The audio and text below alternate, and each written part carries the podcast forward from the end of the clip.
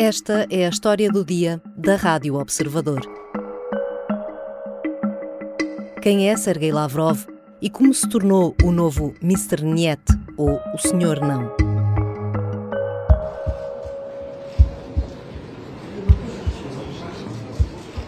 Коллективный Запад нам объявил тотальную гибридную войну.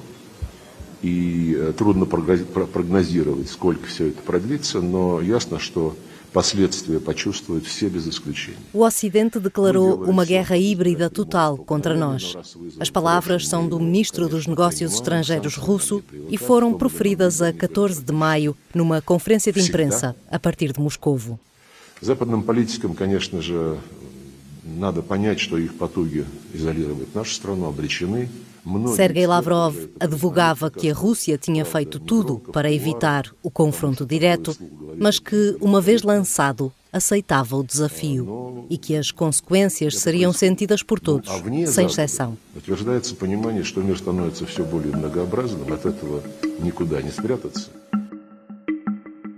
Sergei Lavrov tem 72 anos e é o rosto que há muito o mundo associa à política externa russa. Está há 18 anos à frente dos negócios estrangeiros, nunca ninguém deteve a pasta por tanto tempo. Foi ainda ao serviço da União Soviética que chegou às Nações Unidas. Passou por vários cargos até ser nomeado embaixador russo na ONU em 1994. E foi naquele edifício, em Nova York, que o mundo ficou a conhecer o diplomata sofisticado, o negociador intransigente, detentor de um humor instável e o bom vivant, que aprecia fatos italianos caros, bom vinho, esqui no inverno e rafting no verão. Como é que Sergei Lavrov se tornou uma peça-chave na estratégia de Vladimir Putin? Vou conversar com a jornalista do Observador, Tânia Pereirinha.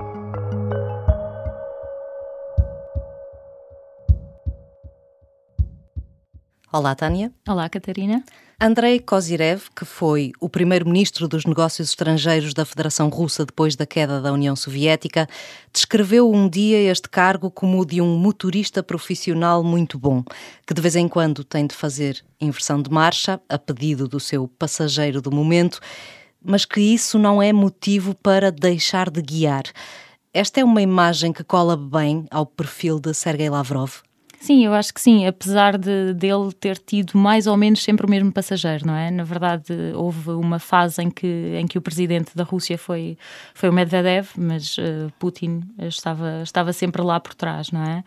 Mas lá está, até no, no início desta intervenção na, na Ucrânia, Uh, Sergei Lavrov era a pessoa que dizia que ainda não estavam esgotadas todas as, as vias diplomáticas, que era possível fazer mais nesse sentido e com a invasão rapidamente se tornou na pessoa que mais tem legitimado e, e defendido a intervenção, não é?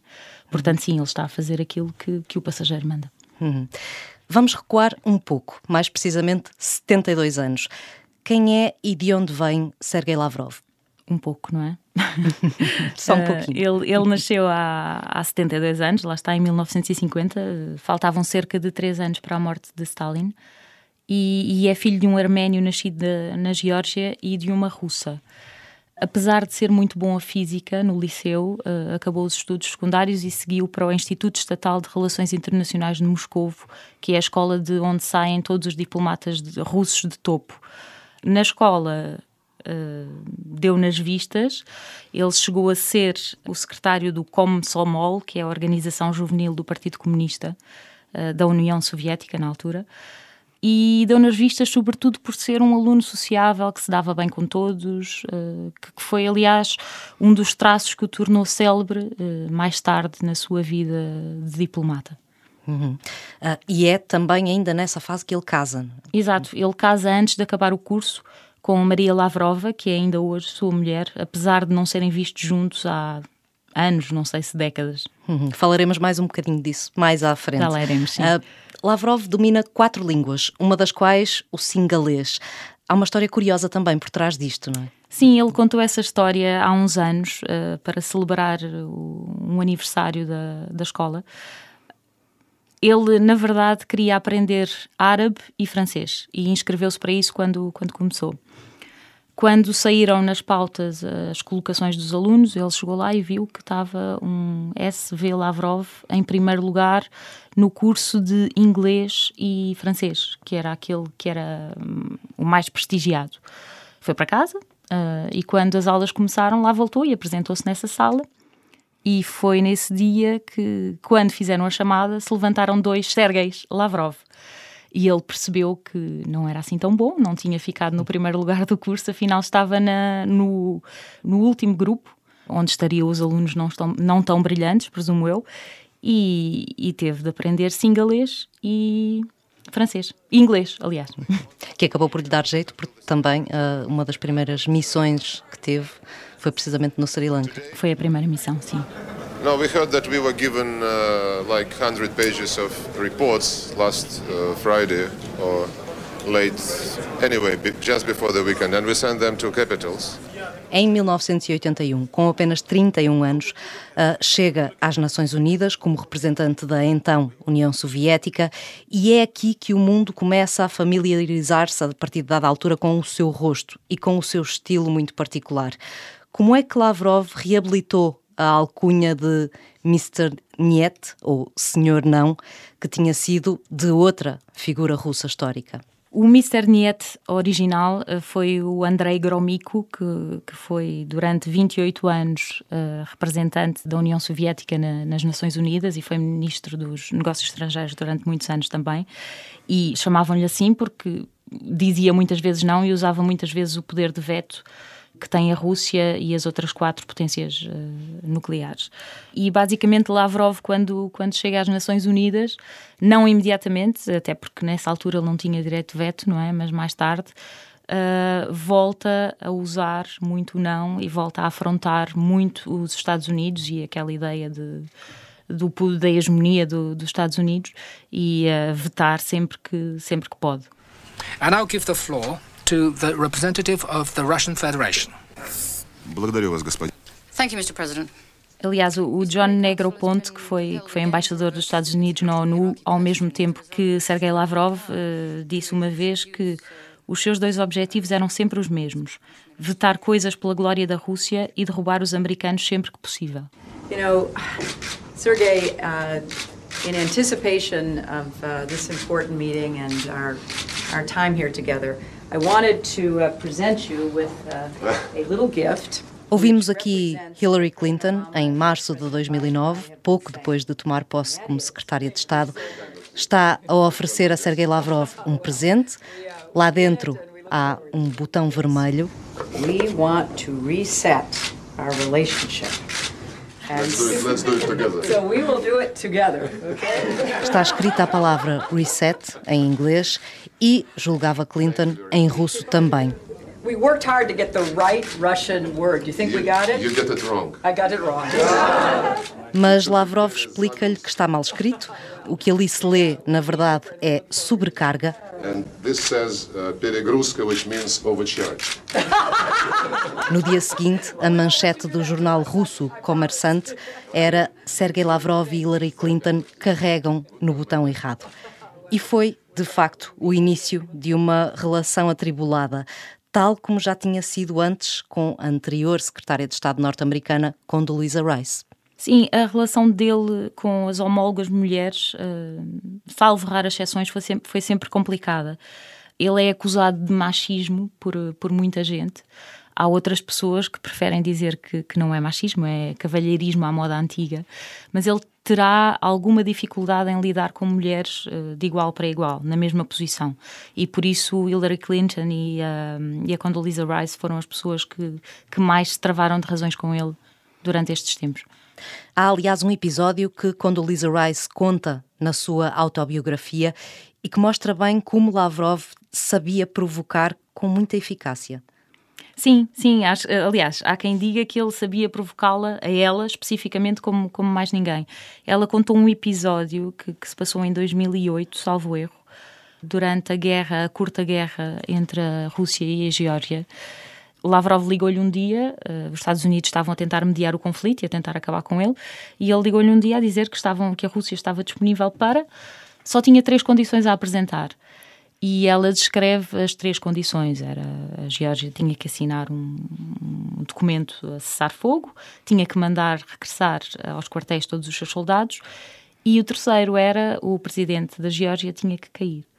E ela conta que na altura nem sequer pensou e que basicamente explodiu com ele, não é? E disse-lhe que isso não era uma conversa que, que uma, uma representante dos Estados Unidos, uma secretária de Estado dos Estados Unidos, pudesse ter com um ministro, um ministro dos Negócios Estrangeiros da Rússia e resolveu contar uh, a todos que pôde que, que, ele tinha feito esse pedido.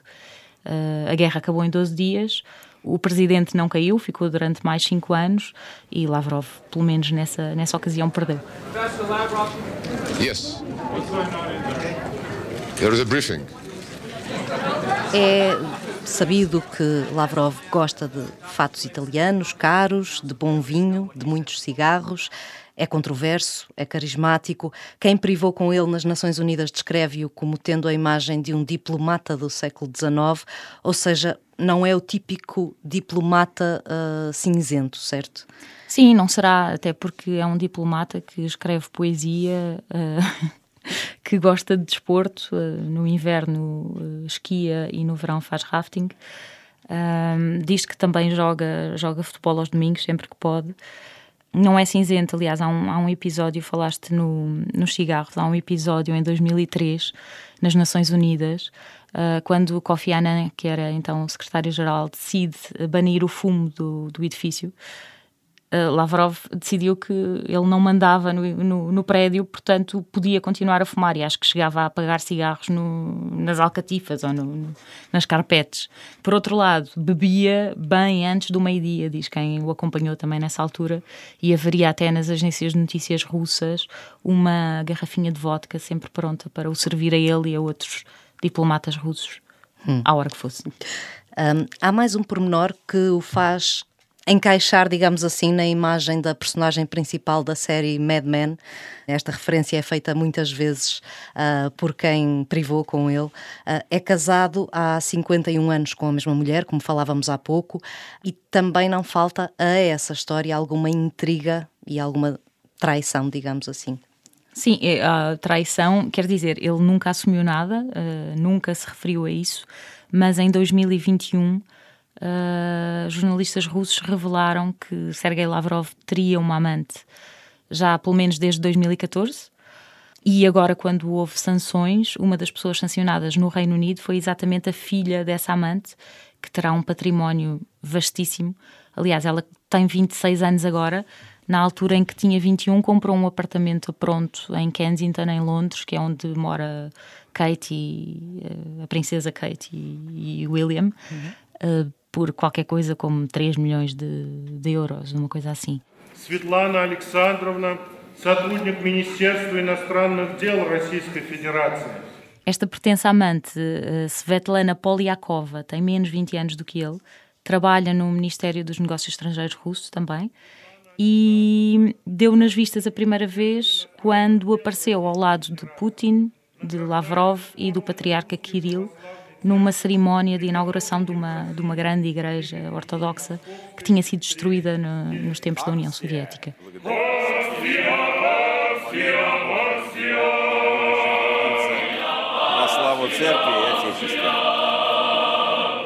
Ela foi inclusivamente galardoada nesse, nessa ocasião e foi aí que os jornalistas começaram a puxar eh, para perceber quem era esta mulher e chegaram à conclusão de que era amante de, de Lavrov e que teria em, no seu património também milhões de, de euros e de carros uh, caríssimos. Hum.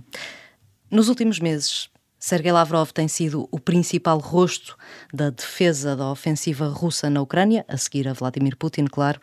Leva o papel tão a peito que ainda recentemente se excedeu e acabou por obrigar o próprio presidente russo a pedir desculpas em seu nome.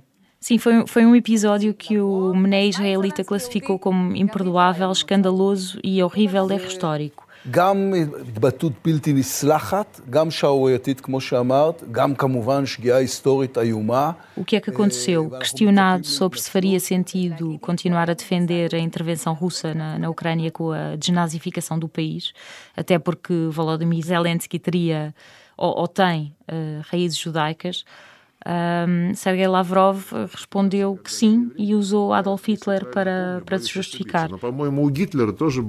O que é que ele disse? Foi: Na minha opinião, Hitler também tinha origens judaicas, pelo que não significa absolutamente nada. Há já algum tempo que ouvimos do povo judeu que os maiores antissemitas eram judeus provocou um, uma imediata reação violenta do próprio Volodymyr Zelensky e, como dizias, até de os ecos deste Sim, aliás, aliás, Vladimir Putin teve que ligar uh, ao primeiro-ministro israelita a pedir desculpa e a, e a retratar-se em nome de, do seu ministro dos Negócios Estrangeiros. Regressemos à imagem inicial do motorista profissional independentemente das voltas que teve de dar ao longo de toda a sua carreira. Conseguimos ler para onde esteve sempre apontado, digamos assim, o GPS de Sergei Lavrov? Eu acho que, que, na verdade, aponta sempre para o mesmo lado, não é? Porque uh, nós temos eh, Lavrov com, com os bens congelados desde o segundo dia de guerra, tal como Vladimir Putin, e, e, o plano não mudou, não é? Basicamente, uh, tudo isto se encaminha na, na defesa da glória da, da Rússia e, e na defesa do, de um império que supostamente uh, Putin quer, quer voltar a construir. Obrigada, Tânia. Obrigada eu, Catarina. A Tânia Pereirinha é jornalista da secção de Sociedade e escreveu o especial de Mr. Niet a saco de pancada do mundo, a vida e as polémicas de Sergei Lavrov, que pode ler no site do Observador. Esta foi a história do dia. A sonoplastia é da Beatriz Martel Garcia. A música do genérico é do João Ribeiro. Eu sou a Catarina Santos. Até amanhã.